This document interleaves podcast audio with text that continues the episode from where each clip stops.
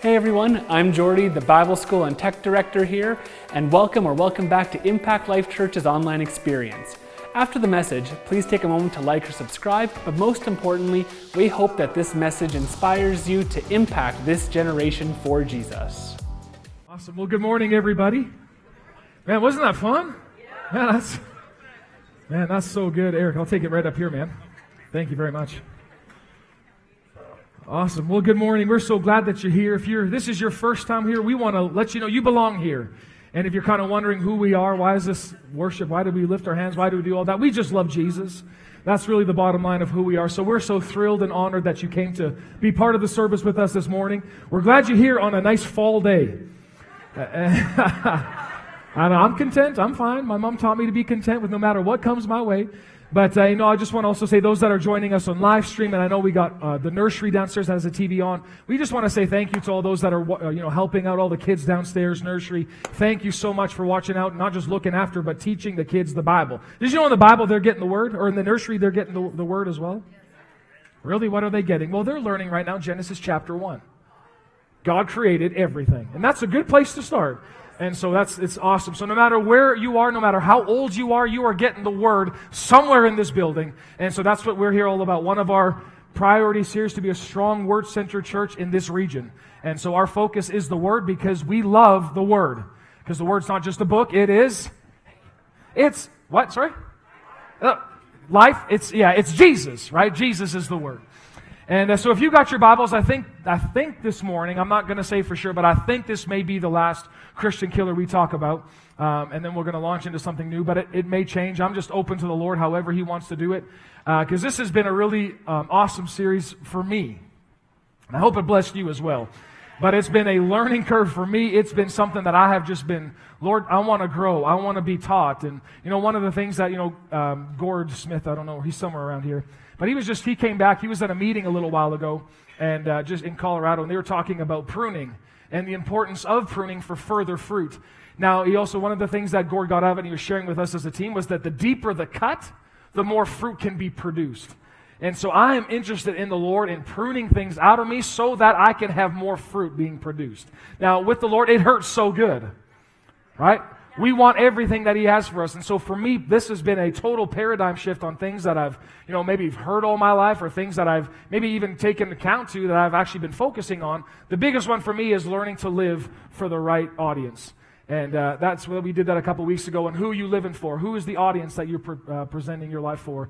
And uh, that was been something that the Lord's been working on me personally, is making sure I'm doing things only for Him and especially in the culture that we live in, and it's if you gotta you, you gotta post it on Instagram or Facebook to prove that you are somebody, right? And if I don't get the amount of likes, then I'm a failure and I'm not enough. Well, how many know in Jesus you are enough, and uh, that's the whole point is we want to live for Him.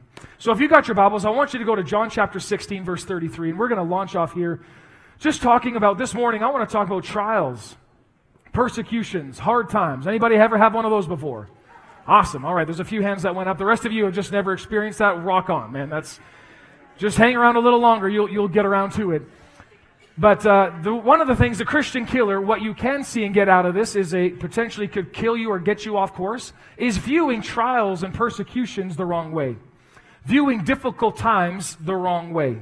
And uh, so I want to take some time just to lay this foundation out, and we'll, we'll go from there. But in John chapter 16, verse 33, these are the words of Jesus. And uh, we're kind of cutting in mid sentence here. And he, before all this, he's talking about the Holy Spirit, what the Holy Spirit's going to do in your and my life. And kind of near the end, just before he goes to the cross and, you know, he's going to go through his passion and everything that he came to do on this earth, he just lays out this statement very clearly. He says, I've told you all of this so that you may have peace in me. Here on earth. Everybody say with me, on earth. Where are you right now? On earth. He said, here on this earth, you may have, no, what does he say? You will have many trials and sorrows, period. Okay? Now, right there is, it's not a bad confession. It's not like, oh, you know, God, that's never going to happen to me. No, if you're on this earth, you are going to have many trials and many sorrows, period. But, everybody say, but. Here's the good news. But take heart because I, Jesus, have overcome the world. So that's the good news is that Jesus has already destroyed everything that this world would try to do to take you out and take you down. He's already defeated it. Now, just because he's already defeated it doesn't mean you ever never experience it because he defeated it now, you can defeat it as well. Right? So just to all of a sudden, you know, I hear this a lot of times, you know, I accept Jesus into my heart. I'm now a Christian. I'm to my days on are to be easy on this earth. Forget it, man. Now that you are a Christian, now guess what? It's to get tougher. It's harder. Why? Because now that you are a Christian, you got a big bullseye on your back. The enemy is after you to take away your witness, to take away the word that you've heard. He is after you because he doesn't want you to be a strong witness for Jesus. So he's after you. Okay? Everybody comfortable with that? This is it. You have an enemy. This is something I'm teaching my boys right now in the morning time. You know, we've been going through John and we've been talking about John 10 10. The thief comes to steal, kill, and to destroy. He is going all out to do those three things to steal, kill, and to destroy every moment of every day. He is ruthless with it. I'm sure you can see it out in the world. But for your and my life, he can't just come in and do as he wants. He needs access. So this is what Jesus is saying. You're going to have many trials, many sorrows, but take heart. I have overcome the world for you. Now, notice where again is the trials? It's here on this earth. It's going to be here. This is the battle zone. Now, just to bring clarity, just so that we're very clear, because I know a lot of people come from different areas, different backgrounds, and all this, but we got to go to what the Word says. Jesus, God the Father, the Holy Spirit are not the author of trials and tri- tribulations and persecutions and hard times. He's not. Everybody say, He's not. He's not the author of it. He doesn't need to teach you through trials. He teaches you and I through His Word.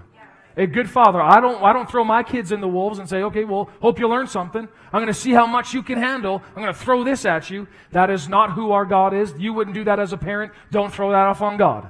And to prove that, you go to James chapter 1, verse 13. I'm just going to lay a quick foundation on it. I got it on the screen. And this is James talking to, you know, the believers that are scattered all abroad in the area. And he says, when you're being tempted, do not say, God is tempting me, because God is never tempted to do wrong. This is the Bible saying it. And he never tempts anyone else. Verse 14. Temptation comes, I know this is more talking temptation, but I can show you the overall picture with it.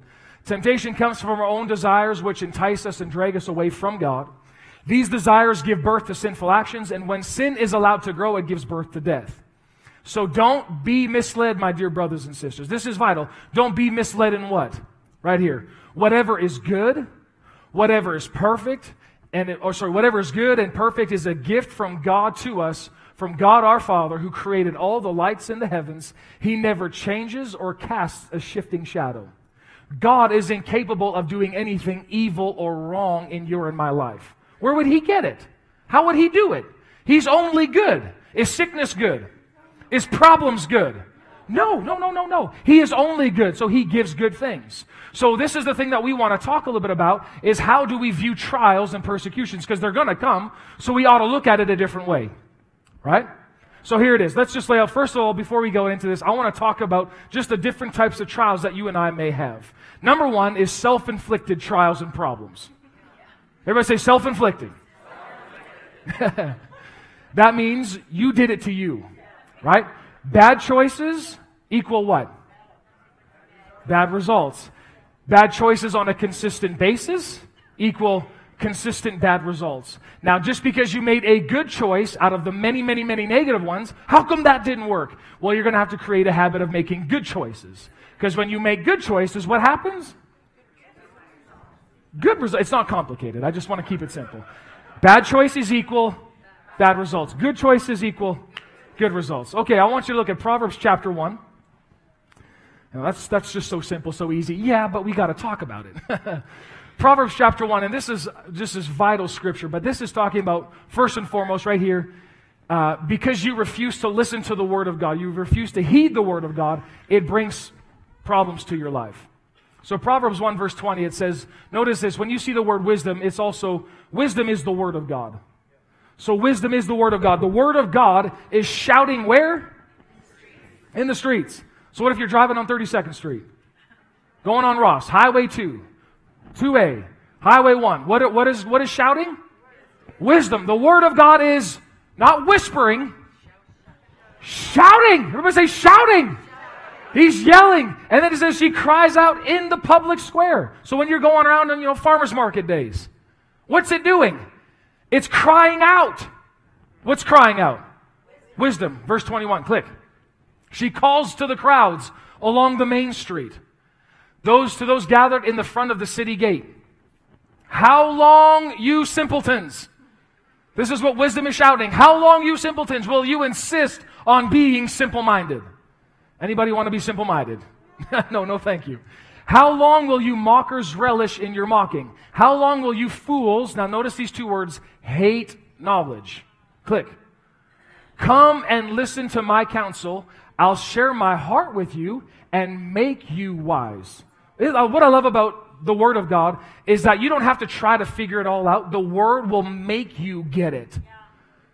Did you hear that? You don't have to go sit down, okay, I gotta, I gotta get this, I gotta get this. Let the Word help you get it. This is what it is. I'll share my heart with you and I'll make you wise. A lot of people are trying to make themselves wise, and the more wiser you get, the stupider you are. I've been there. Anybody else been there before? You try gaining all this, gaining all this. Well, if it's not the word ain't teaching you, you're ending up being simple minded anyway. Verse 24. I called you so often, but you wouldn't come. So the invitation is always there, but they rejected the invitation. I reached out to you, but you paid no attention. Click. You ignored my advice and rejected the correction I offered. Verse 26. So I will laugh when you are in trouble I will mock you when disaster overtakes you. When calamity overtakes you like a storm, when disaster engulfs you like a uh, cyclone, and anguish and distress overwhelm you, when they cry for help, I will not answer. Though they anxiously search for me, they will not find me. Why? For they have hated knowledge, and they chose not to fear the Lord. Now, notice this, verse 30. They rejected my advice and paid no attention when I corrected them. Therefore, what does it say? They must. Therefore, they must eat the bitter fruit of living their own way, choking on their own schemes. This is the word.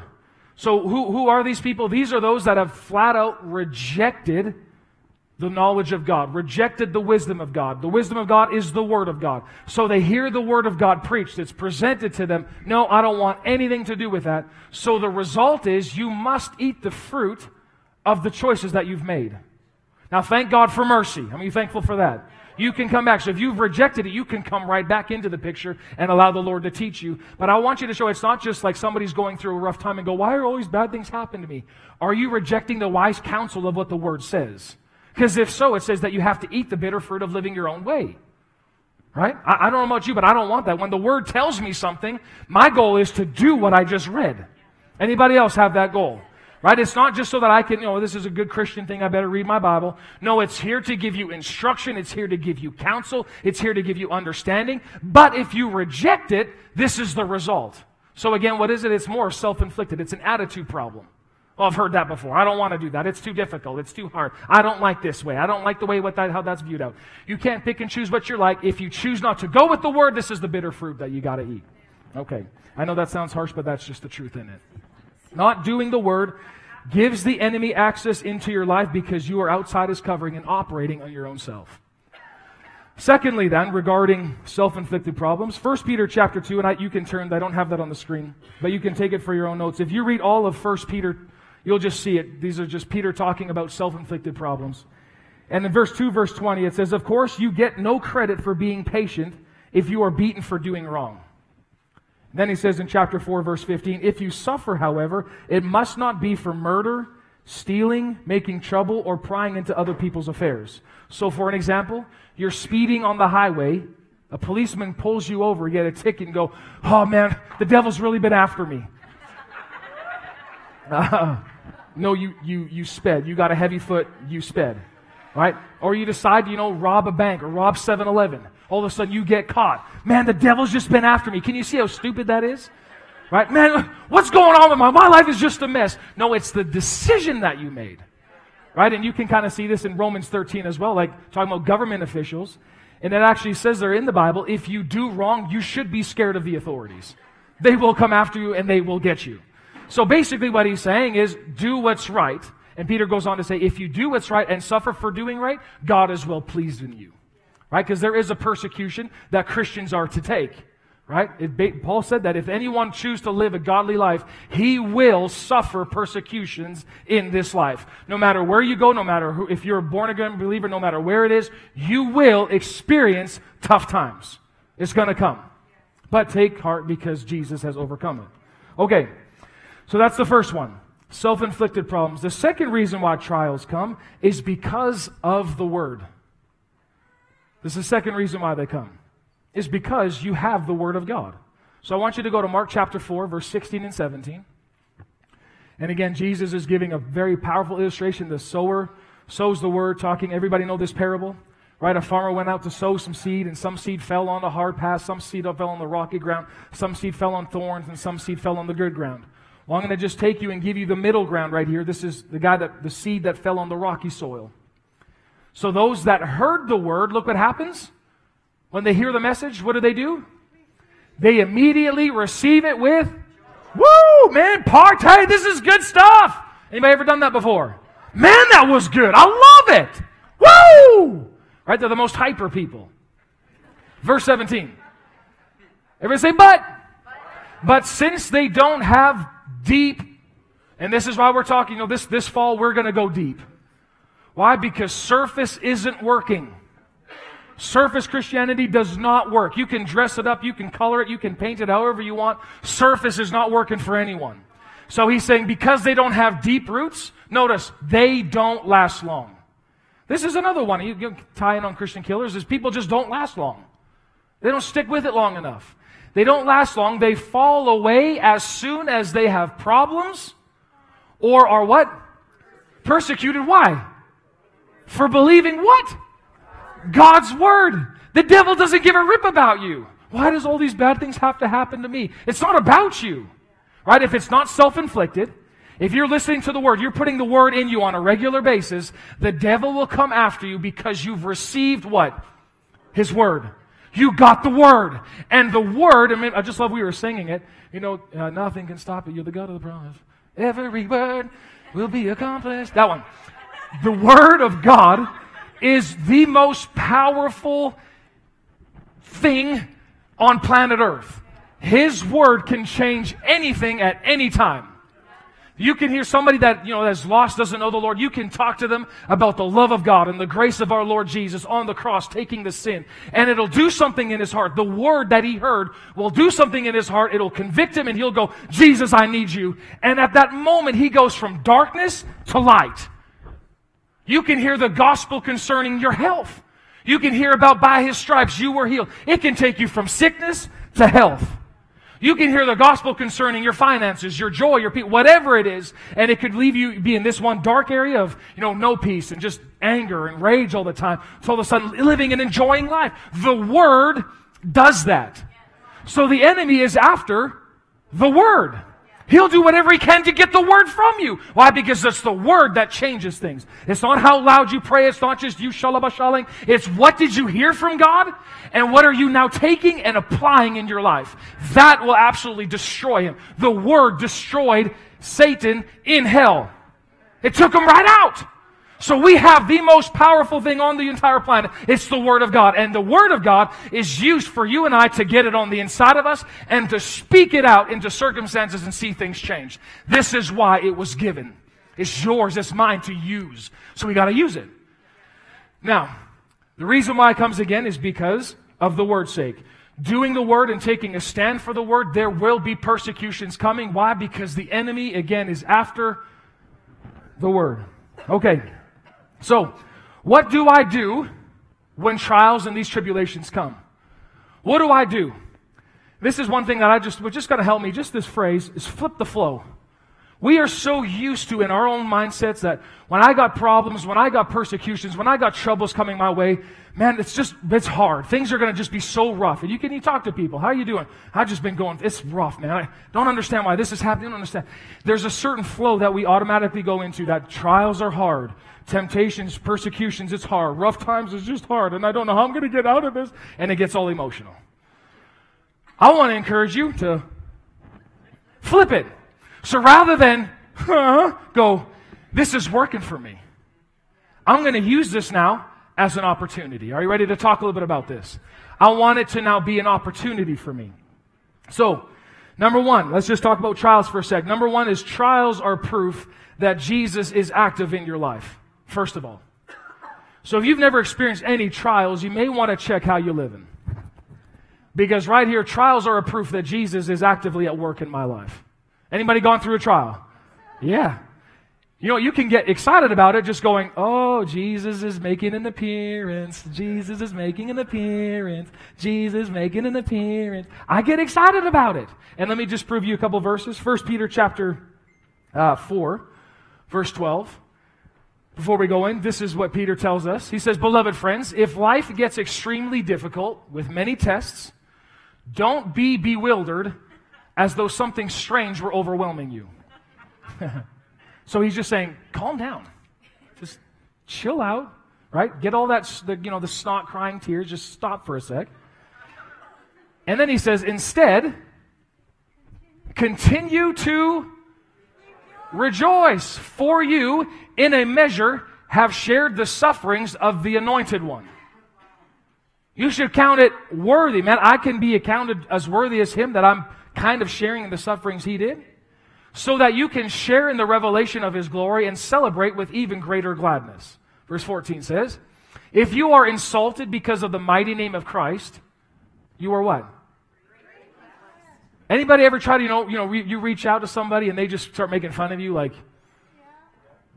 I had a guy say, "Oh, look, here comes Jesus." What? Yeah. That's what I'm talking about. And then after you leave, they go, "Man, that guy was a loser." Yeah. Got in there. That's good. That's good. You are greatly what? Blessed. They talk bad about you. Yeah.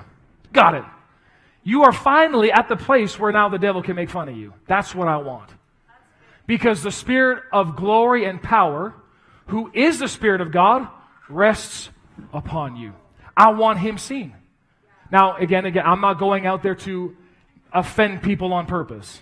Right? You can go out there and go, Jesus loves you, loser, and just all of a sudden get all this, this stuff coming at you and you go, man, this guy's an idiot. The church is stupid. And you go, yeah, they like, they just don't like what Jesus got. No, that's you and flesh.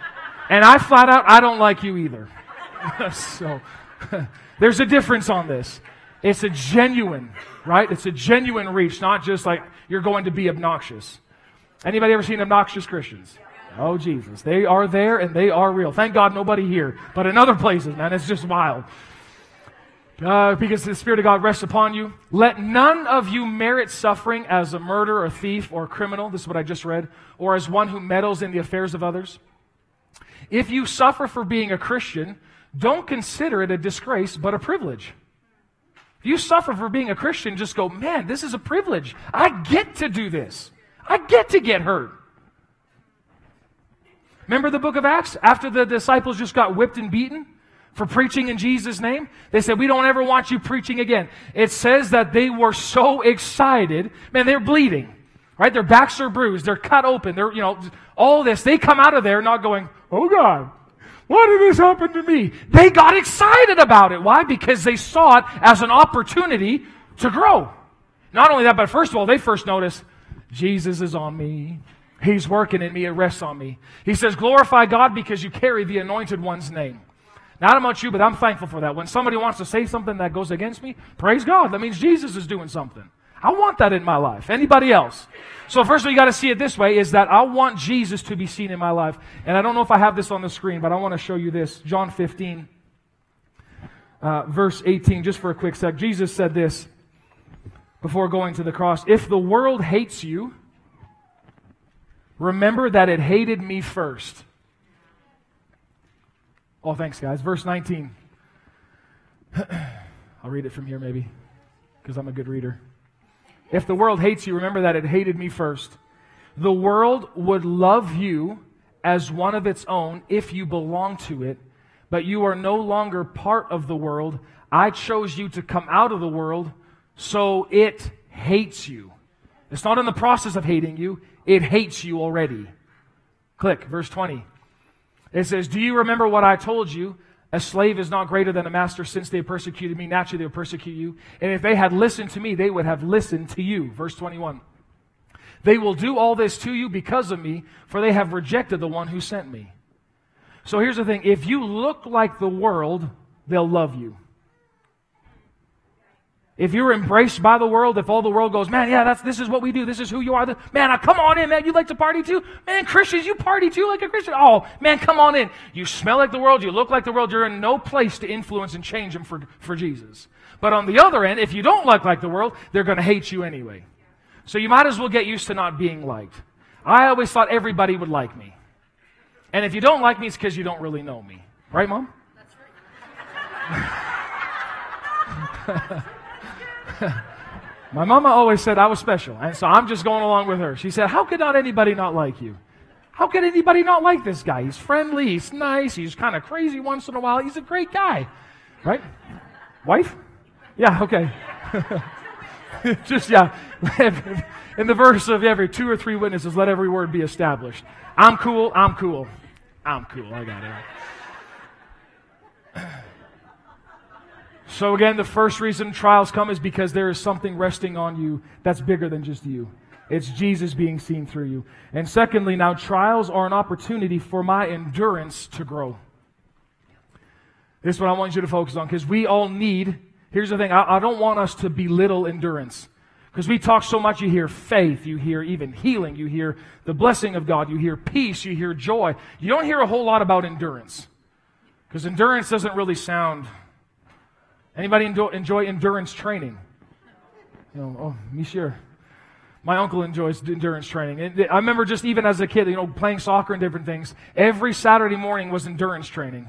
Man, I dreaded that weekend. Just 7:30 in the morning, we would head out to you know the Lindsay Thurber High School, Michener Hill, and that was endurance training. We'd be there for an hour and a half, and we would just run hills for a good hour. I hated endurance training, but come daytime, game time, we could outrun, we could stay with the game 90 minutes. What's 90 minutes? Let's keep going. It, it gets you going. The same way with believers. Why do people quit?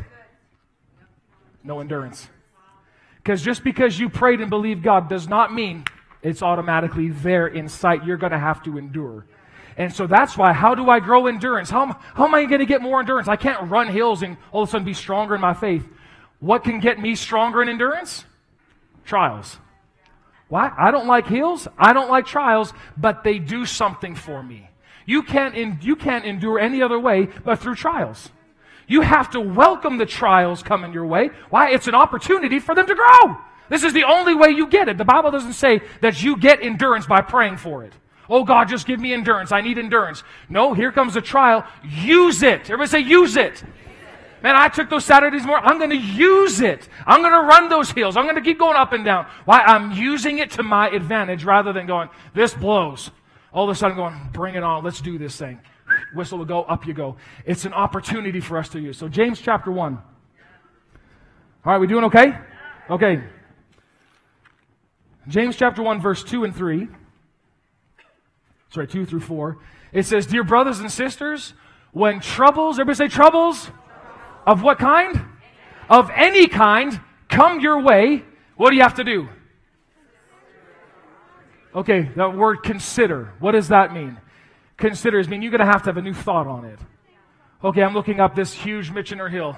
I could go, that looks, that's going to hurt me real bad. Or, I'm going to keep running this thing so that I can outrun my kids in 10 years. Eh, it's a total paradigm shift.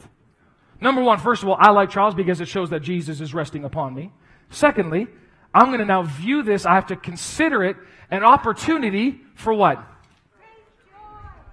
Trials come your way, what should happen? Woo! Yeah! Bring it on! Rather, again, this is your option. It's totally up to you. You get to choose that. Now, notice this. I'll just show you what in what, uh, what, what happens when this goes on. Verse 3. Now it says, For you know. Now this is the thing, this is what I want to present this, is you have to know something. When the trial comes, is it fun? No. So you have to consider it fun. Well, why would I want to consider it fun? Why on earth would I want to look at this situation and go, yay? Because what, for you know that when your faith is tested, what is being tested? Your faith. What is faith? Faith is your belief. What did God speak to you? It's the word that you heard. Faith comes by hearing and hearing by the word of God. What word did you hear that came into your heart and go, that's, that's mine. This belongs to me. I'm holding on to it. So what's being tested? The word that I just heard. Remember Mark chapter 4, 16 and 17. They heard the word, but they didn't last very long because when the trials and the hard times came on the words for the word's sake, they stumbled and fell away. They didn't last long. So what's, what's being tested? What I heard. We say, what I heard. Oh, you're believing God for your healing. Great. All of a sudden, what's going to come? An attack is going to come to try to take you off of that word. Hold on to what you heard. Your faith is being tested. God's not trying to take anything away from you. But listen, we are on this earth. Who's allowed to be here? The devil's allowed to be here.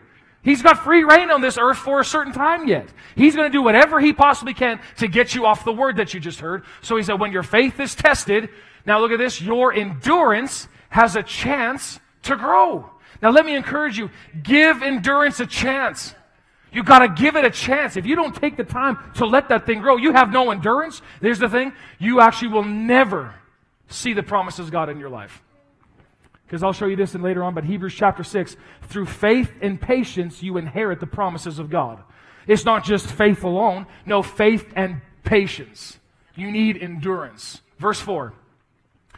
So this is James going on. Let it, let it grow. Come on, say it again. Let it grow. Let it grow. When a trial comes, man, the devil will stop sending them your way because you're all of a sudden letting it grow. For when your endurance is what? Fully developed, you will be perfect and complete. We always talk about, I need, I need, I need. Listen, forget about all that. Let endurance grow. When endurance grows, you will want, need nothing. Isn't that awesome news? So how am I going to look at trials rather than, oh man, why don't I have to go through another trial? I'm now going to consider it an opportunity for my endurance to grow. Because when endurance grows, guess what? I'll need nothing. Oh, isn't that awesome? Man, that is good news. Okay, we have to let endurance grow. And here's the thing. It's tested because the devil, as I said, wants to get the word, what you've heard. That's okay. When you're being tested, it's okay. Say, it's okay. You're not failing when all of a sudden something comes against you, doubt tries coming near you. It's okay. Say, it's okay. What do you do now with it? You got to consider an opportunity to grow. Now, we'll, we'll talk here in a sec, but about what do we do when these trials come? We don't want, sorry, let endurance grow. We don't want to downplay endurance because, again, when endurance is complete and perfect, you will need nothing. So here's the verse in Hebrews chapter 6, verse 12. Don't let the waiting time throw you off either. Don't let it, all of a sudden, you, you prayed a month ago. You prayed a year ago. How come I'm not seeing anything happen? Don't, that, that is none of your business. My job is to hold on to what he told me. Believe it. Preach it, Mrs. O'Neill. Believe it. You hold on. In Hebrews 6, verse 12, it says, Don't allow now, here's, read this. Just see this carefully. See, see the Holy Spirit speaking to you right now. Don't allow your hearts to grow dull or lose your enthusiasm. What can do that? Time. Don't allow your hearts to grow dull. Well, when would my heart get dull? Is if I'm standing and I've been believing God for X amount of time and I'm not seeing anything happen. Why is this taking so long? The potential for your heart to get dull is very high when you get like that over time, over time, or lose your enthusiasm. So notice, what is key in my endurance? Making sure my heart's not getting dull and I'm staying excited. Because what is faith? Faith always is in this position of, uh, man, God is for me. I'm, I believe God. This is what He told me. It's the same, consistent every single day, day in and day out. Don't lose your enthusiasm. Don't lose your enthusiasm. Come on, say it with me. Don't lose your enthusiasm know, there's a verse in Philippians chapter 1 that talks about uh, not allowing the enemy to actually see that he's winning. He just talks about, you know, you, you prove to the devil that you're actually winning by your attitude. So I'm going to keep my enthusiasm up. What if it's been a year? I'm going to keep my enthusiasm up. It's been a week. It's been two weeks. It's been a month. I'm going to stay the same. I'm excited because that word is just as powerful as it was yesterday as it is today. Remember, God doesn't live in time. Last week's Sunday was like he blinked from last week's Sunday to today. He had a blink and that, that's all that happened.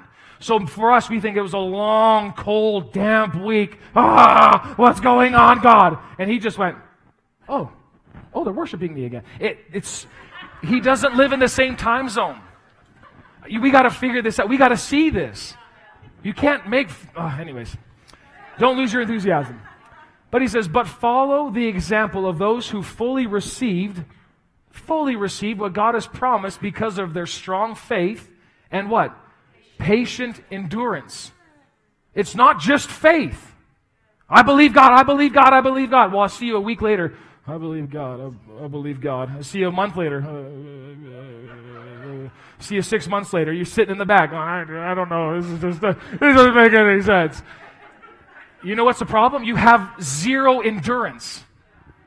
It's, this is not a sprint. This is, uh, we've heard this so much in the Christian life. It is a marathon. You have got to take your time. You are running with God, walking with Him. It's not just, oh, I prayed and I believe God and I'm, I'm got it now. Now comes the endurance part. Anyways, that's fun. So I said, a Christian killers, people don't stick with God, what God said long enough. And uh, I want to just, you know, talking a little bit about endurance training. Uh, I'm going to actually call up, where's Marcel? Where's my, come here, tough fam. This is my younger, supposedly stronger brother. and uh, Eric, can I call on you too? You, I got, I got a brother's day today, so come up here, you guys. This is going to prove who actually is stronger in front of everybody. So this is going to be awkward. okay, um, can you grab those? Those are really heavy. Can you grab them for us just a sec? Just talking a little bit about endurance. All right. Eric runs. Okay, but you know, so even one of the things that, you know, we do a lot, you different see at the gym, these guys are thick. They're just, you know, swollen. Uh, but at the gym, one of the things, you know, for me, I like endurance training. And so what does, what does that mean? That simply means is that you do lighter weight, but you do a ton more reps. If you want strength and power, which is basically what a lot of Christians look for, I just prayed and bam, there it was. You put on a ton of weight and do one or two reps. Right? You just put on the 300 pounds and then boom, and put it up and that's it. Then you get off the thing and you're just, you've seen those guys, right? You've seen them, a macho guy. And then you see, you know, you know, other guys that are, you know, they got four or five pound weights and one, two, three. That's me. Why my wife likes me? My wife likes me trim. What can I say? I gotta, I gotta keep it. And here's the other thing: I do not want a dad bod. Do you know dad's a dad body? Dad bod. You know what a dad bod is? Male breasts. No chance. Why? Because, anyways, I'm not going to get into that. But if we keep having more children, I don't want my kids to be latching on in any kind of way. It's not happening. So, what do we do? Endurance training. Yeah, you may look kind of stupid, but hey, you see all these guys put on these other weights. The tendency for your ego to all of a sudden go, I, I should put more on, is very high at the gym. So, Eric and Marcel, I'm going to ask you guys, these are 30 pound weights, which is like peanuts to you guys, right? That's nothing. I'm going to get you guys one at a time. I'm going to get you to hold up. You can choose your, your strongest arm, or you can do both. Should we do both? You're going to hold them straight out. We're going to do some shoulder training. You can't do that? Oh, sorry. Curling? What's? All right. What do, what do you want to do? Sorry. Oh, he hurt my shoulder. Okay. Yeah, drumming. I got it. Okay. Why don't we do curls then? Okay, so you guys each grab a 30 pound weight. okay. So we're going to all count together and we're going to work on endurance training. So basically, we're, we're looking to see. Okay, ready? Set. Oh, we're, we're doing full curls all the way up. Twist your wrist. Ready? Go. One, two. Just wait. Three. Slow down. Four. Five. You guys got it, got it in sync. Together nine, ten, 11, 12, slow down, slow down, 13, 14, 15, slow down, slow down, 16, come on, Rick, come on, 17, slow down, slow down, 18, slow, slow, slow down. 19, come on, son, 20, come on, 21, oh, come on, 22, 23, come on, man, what's going on with you? Push it, push it, yeah, oh, all right, go. All right, you got to prove yourself. Do you want to do five on there just to make, make everybody feel good? He's single and ready to mingle. I'll just say so while you guys are showing off, I'll talk to the rest of all y'all. Good job, Marcel. It's, it's delicious, man. You're, you got good arms. No, you can stop. Yeah. Marcel beat his teacher in an arm wrestle, so that's really all that matters. But here's the thing. I mean, we, we know who won that competition? Eric. Eric won that one, okay? Now, why? Besides the switching of arms, don't forget all that. But why did he win? Endurance. Now, could Marcel, could he do that? Could he, could, could he keep up with Eric? Yeah, like, absolutely, that's, that's not a problem. But why could all of a sudden Eric keep going on after Marcel was struggling after a bit? Is endurance. He allowed the endurance to keep going on. So everybody is capable of doing it, right, Marcel? You're, you're, you're not in, you're, you're good. You're good. You, why don't you guys grab a seat? Take your 30 pound weights if you can lift them and bring them down. yeah, right. Marcel just wanted me to remind everybody that he's five years older. Eric is five years older than Marcel, so it's, it's, it's clear. Actually, Marcel makes me a bit nervous because if he's already taller than me, if he gets stronger than me, then I got nothing. So I'm. that's why I got to keep going. I'm not really going for the dad, but I'm making sure that Marcel doesn't get bigger than I do. Uh, but the whole reason, the, what's the difference between the two? Endurance. That's what it is. You, you can keep going. So there is no limit to how far you can go. You really, here's the reality is you will only last as far as your endurance will go. Your faith will stand as long as you can endure. So your endurance is crucial to your faith life, to your walk with Jesus. No endurance, no expectation of seeing the power of God manifested in your life. That's, that's the reality. And I'm talking about living a life with Jesus. Can we all see that? Okay? I'm so glad I got strong brothers. All right. Now I love that, but you can like here's the cool thing is you can train your muscles. Can anybody else keep up with Eric? Terry, she says, man. Terry, come on up here. Let's let's see let's let's see this, Terry. Can you do that? You think? Or are you just being arrogant in the front? What, you, what is it? Which leads to a really good point, actually. Is some people think that they're further along than they actually are. Preach that. Write that down, Terry. That's that's gonna that's gonna be good. That's that's good stuff. oh yeah, man, I, I can do that. Then a trial comes Oh, dear God, I can't, can't, can't do it. It actually is really, your endurance will prove where you're actually at. So trials aren't just coming against you, but also see this, it's a, it actually reveals where you're really at. If a trial comes and it takes you out, don't go, oh man, I'm nothing. No, just go, okay, I need to develop this. I need to grow in it. I need to take on the opportunity. Every time a tough times come, I'm going to use it now rather than just succumbing under the pressure. Because this is how the Christian life works is we have got to be strong. And the reason why it's faith and endurance is because the devil is not a patient being. He's got zero patience. Because, you know, love is patient and kind. The devil has zero love in him. Therefore, you can outlast him at any moment, any day, any day, any age. Amen. Okay. So, thirdly, you need endurance. Hebrews chapter 10, verse 32 through 36 in the Passion Bible, I believe. It says, Don't you remember? This is now the writer of Hebrews talking to the Hebrew church. And man, they, these guys went through some horrible days. Man, they got persecuted. And when you hear persecution, it's not Western culture persecution, where they said a bad name at me and they don't like me on Facebook. It's more than that. These people, you'll actually, I think you read it here. Don't you remember though, those days right after the light shined in your hearts? You endured, say endured a great marathon season of what? Okay, this is not something you want in your diary. I endured a great marathon season. We talk about Netflix marathons. This is a marathon season of suffering hardships. Oh, I just, you know, Netflix and binge for the past three days. These guys, marathon season on suffering hardships, but notice what they did? They stood their ground. Everybody say with me, stand your ground. This is who we are because we can endure through anything. All the tough times, money may be coming look short, everything, something looks crazy on the outside, job may be kind of up and down. I endure because what he told me. I'm standing still. Why? Because what is he trying to do? Trying to get you to move, make a stupid decision, and then blame God that how come it didn't work? Stay still. Verse 33. And at times you were publicly and shamefully mistreated, being persecuted for your faith. Then at others times you stood side by side with those who preached the message of hope, meaning you stood side by side with others that were hurting for the same belief system that you got.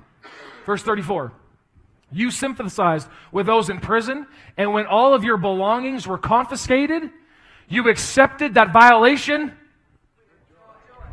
with what? Joy. Joy.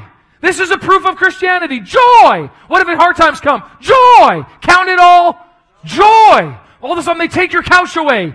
Woo! They take your car away. Woo! And again, I'm not saying because you didn't pay your bills. That, go get a job. If they took your car, they blew it up because you believe in Jesus, joy. They took my tires off my car because I believe in Jesus. Woo! Praise God. I guess I get a run to work today. Look at this. Convinced that you possess a treasure. Now look at this. They were convinced that they had possessed a treasure growing in heaven that could never be taken away from them. Verse 35. He says, So don't lose your bold, courageous faith, for you are destined for a great reward. Verse 36. Now notice this. Click. Oh, that's the epitome. That's as high as it goes. And I'm about to lose everybody. Click. Okay, go to your Bibles. Verse 36. Oh.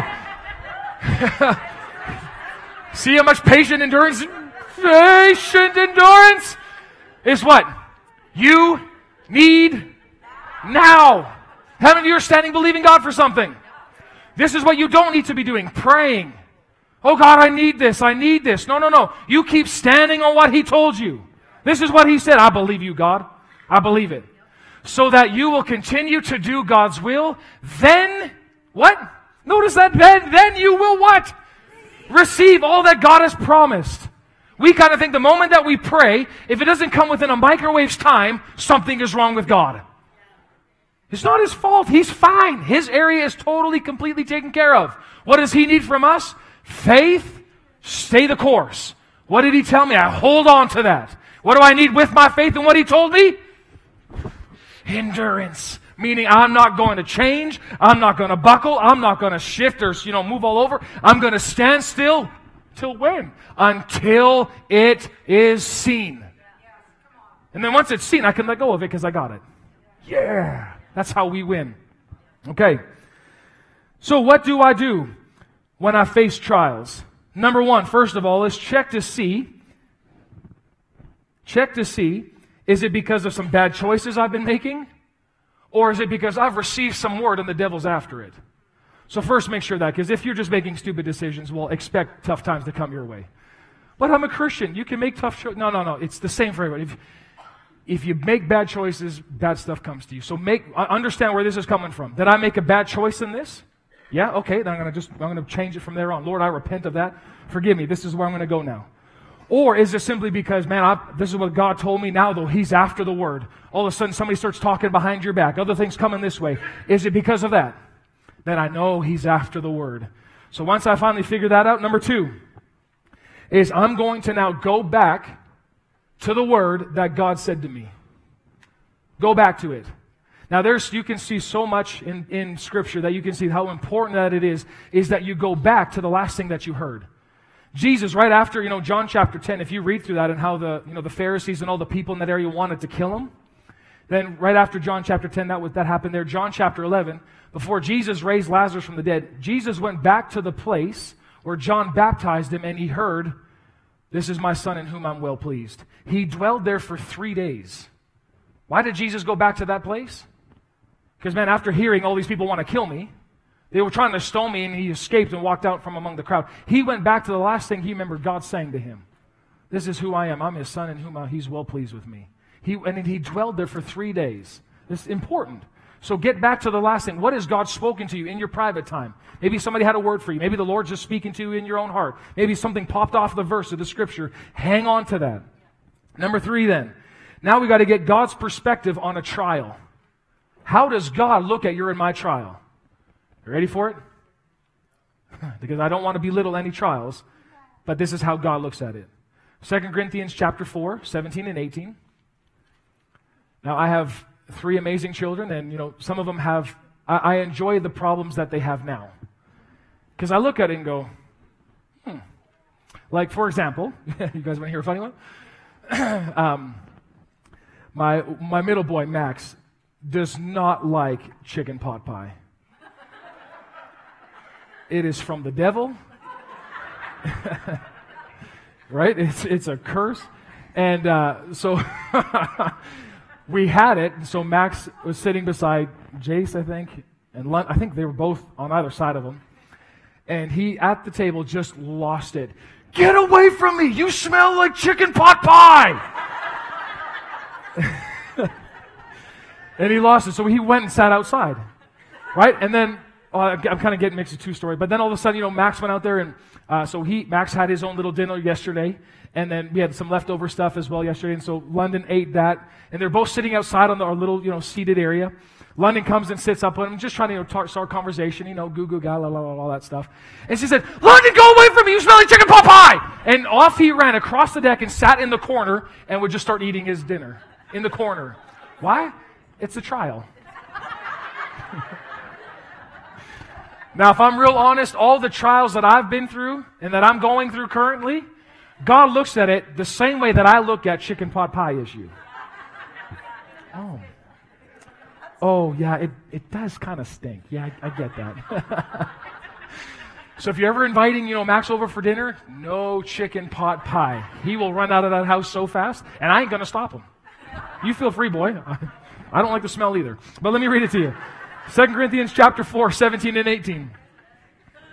This is what this is how Paul, this is Paul writing this. Remember, this is the same guy that wrote, We are crushed, but we're not destroyed. We're perplexed, but we're not abandoned. But in 2 Corinthians 4:17 it says, For our present troubles are what? They're small.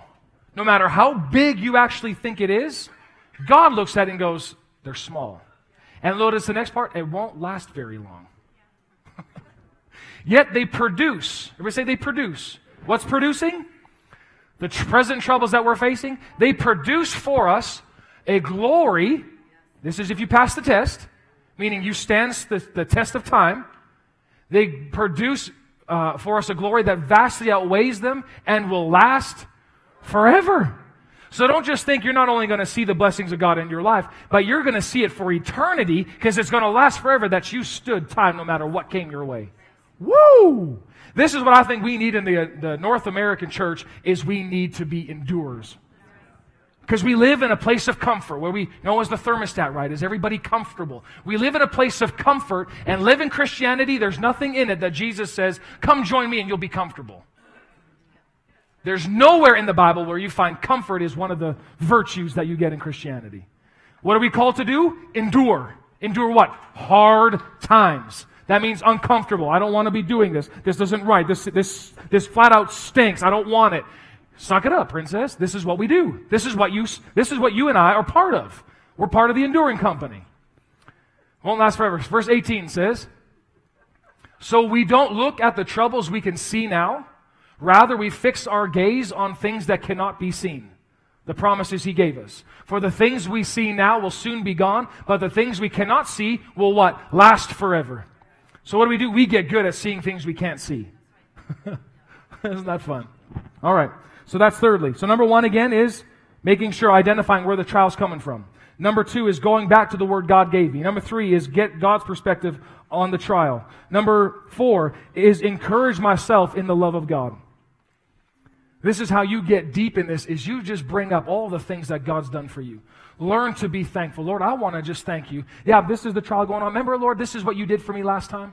You took care of my needs and you're going to meet them again today. Lord, I thank you that this is what's going on in my family. Lord, you know all that, but I want to thank you. You've preserved us till this day. Here we are. Lord, I want to just thank you for that. Just to recall and remember how much God loves you.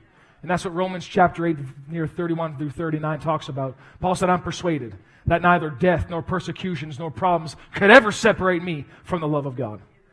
Nothing is going to separate me.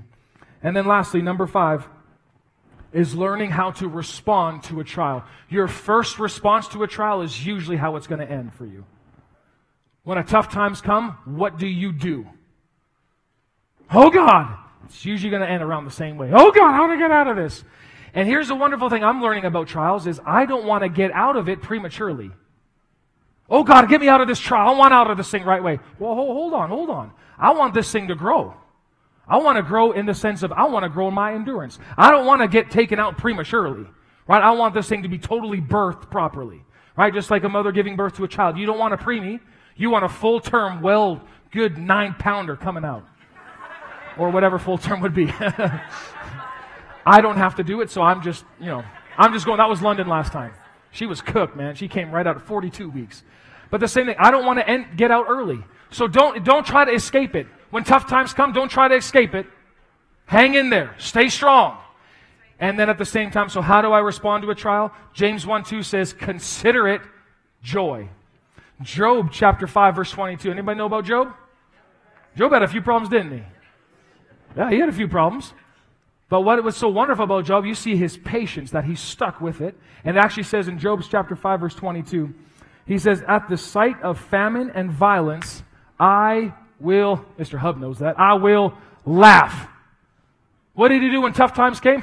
Ha ha ha ha! Bring it on! He started just to laugh. And it didn't turn into a cry either. it was a straight, bring it on, devil. Bring it. Paul had the same attitude in 2 Corinthians chapter 12. He said, oh, there's the, the thorn in the flesh that came to him. A messenger from Satan came to buffet him. Remember that? He said, I besought the Lord three times. And the Lord said, My grace is sufficient for you. Then Paul turned around and said, Oh, yeah, when I'm weak, then what? I'm strong. I'm strong. I don't go down. Why? Because I have the word on it. He's not going to let me down. So this morning, I'm done. Don't worry, I'm done. I want to just take a moment. If you're dealing through some things, if there's some trials that you've been going through, we need to flip the flow. Rather than going, man, I, things just seem so hard man, this is the best time for you to throw up your hands and start rejoicing and praising God because His Word is true. This is what we celebrate. This is who we are. We're people of praise. We're people of, man, give all the glory to God, even in the midst of hard times. You actually see it in Psalm 22. How did Jesus defeat hell? He did it with praise. Read Psalm 22. That's an account of Jesus on the cross. That's word for word what he said when he hung on the cross. And he said, In the midst of the congregation, I'm going to praise you while he's in hell, while he's being tortured and beaten, not just physically, I'm talking about in hell itself. What did he start doing? He started lifting up his voice. God, I praise you. You are good, and you only do good. You know what happens? It changes the flow. Rather than this grumbling, griping that's not working, going on the other side, man, what's happening? Strength is being added to you. Woo, I can do it. I can do all things through Christ who strengthens me. Come on, let's all stand up together. This is who we are. So anybody going through something this, this past week? You're facing some things right now. Man, some stress testing, some trials, persecutions, hard things may be coming your way. Maybe things on the natural don't look too good for you right now. What do I do? Flip the flow. What am I going to do? This is working for me. Endurance has a chance to grow. Can we just for a moment just lift our hands to him and let's just start praising? Hey, thanks for listening. If you live in the central Alberta region of Canada, we would love to have you come out and check out one of our weekend messages. For more info on all of our directions, service times, and children's programs, visit our website at impactlife.ca. That's impactlife.ca.